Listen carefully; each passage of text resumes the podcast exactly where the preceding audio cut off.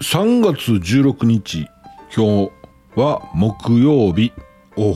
すごいやないもう木曜日やない。いつも言ってますね。えー、どうも上ちゃんです。木曜日やないかい。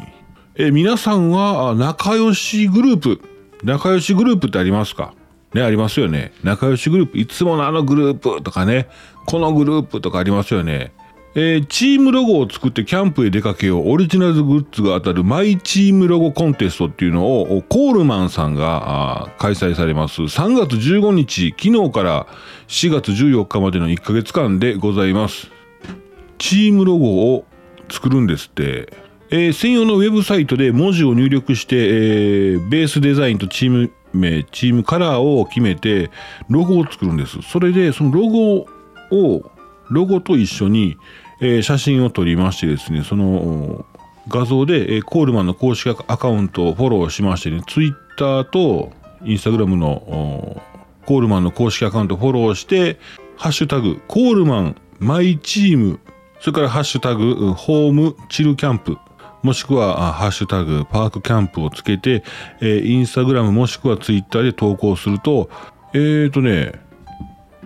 えー、ホームチルキャンプとすればですね、えー、チームロゴの、はい、その作ったチームロゴの入った、あの、ほら、えー、アウトドアのワゴン、タイヤ4つ折りたためて、えー、引っ張っていけるキャンプ用品とかをね、えー、テントサイトの方に移動するときに便利な、持っていくのに便利な、あの、アウトドアワゴン、マックス、えー、チームロゴ入ってます。で、さらにそこに、えー、T シャツ、チームロゴの入った T シャツが当たると。5名様にね。あの、5名様に、5名様分がいただけると。もちろんそのチームロゴ入りのワゴンはこれいつ作れるんか。すげえな。それから、えー、パークキャンプとした場合は、このインフレータブル、空気で入れて膨らませるチームロゴ入りのエアカウチダブル、二人掛けのソファーですね。パッと見ソファーです、家の。こんなんでも、キャンプ場でやってたらおもろいなソファーね、ふかふかの。えー、さらに、その、チームロゴの入った T シャツが 5, 5名と。さあ、皆さんどんなチームロゴにするんでしょうか？あと、チーム名もね、チーム名もどんなんされます？ね、ちょっと面白いかもしれませんね。えー、っと、特設サイト。僕はあの、リンク貼っときます。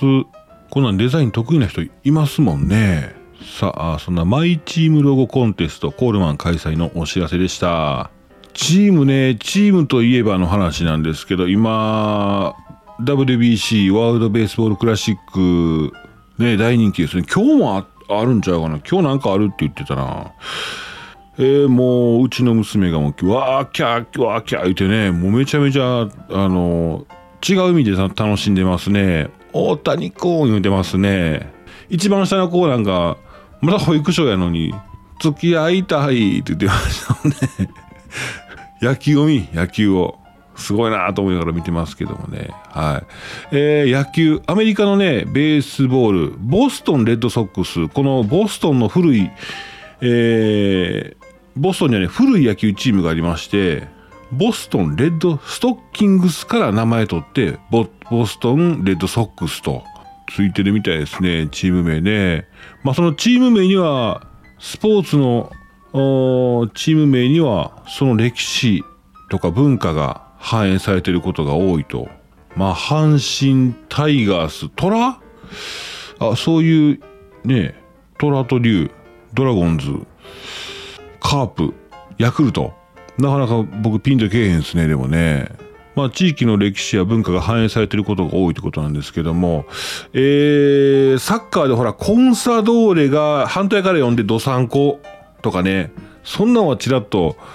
ちらっと聞いたことありますけどもね、チーム名。あとあれか、えー、っと、ラグビーのチームで行くと、いろいろね、今、その、おじさんラグビー、今もやってないですけども、おじさんラグビー、草ラグビーですね。まあ、おじさんも、まあ、二十歳代の子もいます、20代の子もいますね。いろんなチームがありましてね、40超えると、大体ね、枠っていう名前がつきます、チームに。えっ、ー、と、窓ウですね。40超えると、え、男四十にして惑わずって何の言葉でしたっけ？中国のね、孔子さんやったかな？合ってたかな？ちょっと忘れましたけど、えー、不惑ですね。惑わずなんですけども、みんな惑ってるんで、あの40超えたらそのラグビーチーム草ラグビーのチームは枠惑うっていう字をつけて楽しく惑いましょうってことで楽枠とかえっと、惑う惑うって書いて、ワクワク、チームワクワクとかね、あの、ラグビーチーム惑うっていう感じ多いですよ。まあそんな、えー、その枠のついた40以上のチーム、40代以上のチームについては、あのー、往年のスターがゴリゴリやってたりとかね、まあもちろんスピードとかキレっていうのも落ちてくるんですけど、あのー、タックルしてくる選手の背中を飛び箱みたいに飛び越えるあの70代とかねいらっしゃるんですよ。ええって思って。でルール上その短パンの色を変えて何色以上はタックル禁止とかねあのあるんです。そういうのでちゃんと、えー、怪我防止に努めてね、えー、長いことラグビーをしようっていうことでそういうふうなルール決めて、え運営してますね。それで上ちゃんが所属していた、まあ、ここだけの話なんですけども SCX って書いて、えー、6っていうチームが、チームにいたんですけども、その草ラグビーの方はね、えー、スポーツインテリジェンスコミュニティコンプレックスで、えー、どういう意味か知りませんけども、あの、平尾誠二さんが作った、あの、地域に、地域、地域にそのラグビー広めるっていうか、地域にその、まあ、平尾誠二さんはもう亡くなってしまいましたけども、新興っていう強いね、チーム作られたんですけども、新興ラグビー部ね、あ作られたんじゃないですか。そこを優勝に7連覇しはったんですけども、そういうことじゃなくて、そのラグビーっていうのはその、地域根ざしていかなあかんねってことで、地域にその草ラグビーチームを作りはったんですよ。もちろんね、グラウンドはね、神戸製鋼のグラウンド借りれるんですね。すごい環境に恵まれてたんですけども。で、100年続くチームにしようって言って、まあそういう歴史あるチームにしよう。由緒正しきチームにしよう。もちろん、もう勝つだけが目標じゃないんですよね。海外にも古い、えー、本当にラグビーが好きな人が集まってやってるそのラグビーチームがあるんですけども、本当に由緒正しき古いチームがね、あるんですよ。お、あそこのチームだったんだ、みたいなね、お話もあって、えー、すごい歴史ある、歴史ある、なんか、ちょっと商売とも違う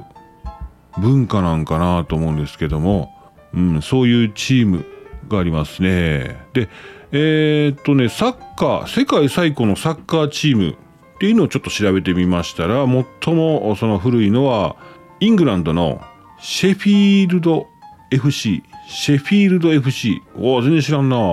1857年に設立された世界最古のサッカーチームだそうです。ご存知の方いますか？サッカー好きな方いらっしゃいますよね、多分ね。いらっしゃいますよね。それから世界最大のチームイベント。戦って、うん、チーム同士が戦うイベントといえば世界最大の。これはね、208カ国と地域が参加するサッカーの国際大会 FIFA ワールドカップですね。これがいっちゃんでかいらしいですね。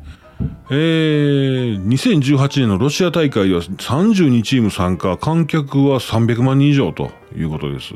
まあ、ルールあるスポーツ、これが戦争じゃなくてよかった。本当に思いますね。ちょっとでも国と国が戦う感じが類似してるんですけど、なんか、でも本気で戦って、で、最後、ハッピーエンドなんやな、これが。本能的に持ってんのかな、でも。うん。いいですね、スポーツね。ちょっとだけ話脱線するんですけど、YouTube のショート、ショート動画で最近ね、上がってくるのが、あの、碇谷長介さんの若い時のお顔と、いや、年、年齢重ねられた後の写真もあるか。で、え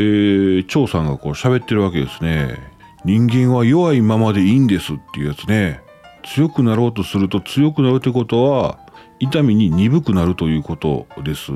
て言っておられるんですよ。で最後締めくくりに、人間は弱いままでいいんです。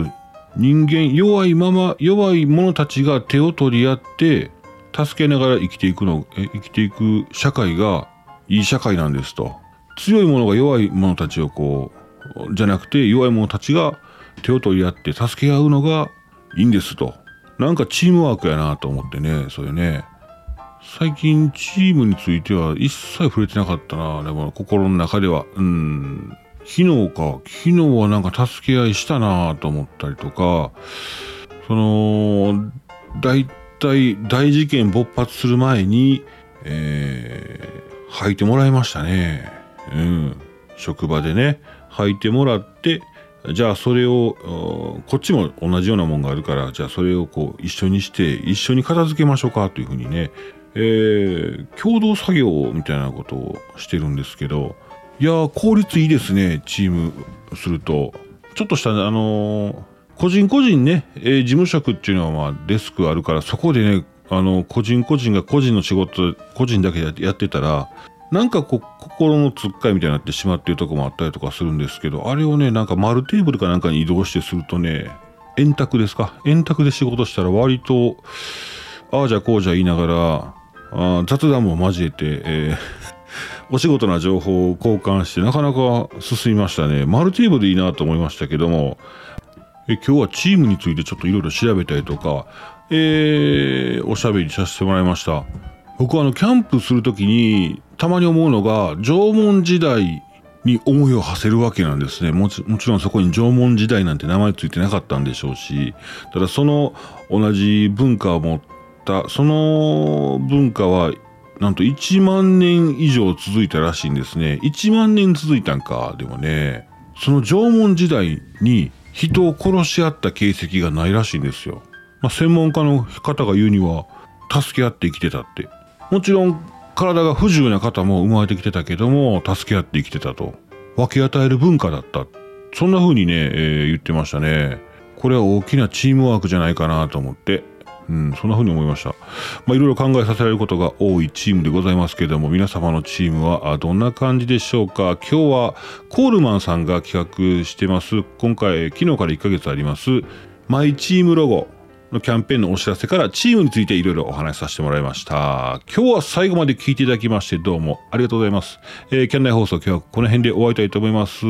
それではまた明日金曜日か、あ頑張りたいと思います。よろしくお願いします。以上、上ちゃんでした。バイバーイ。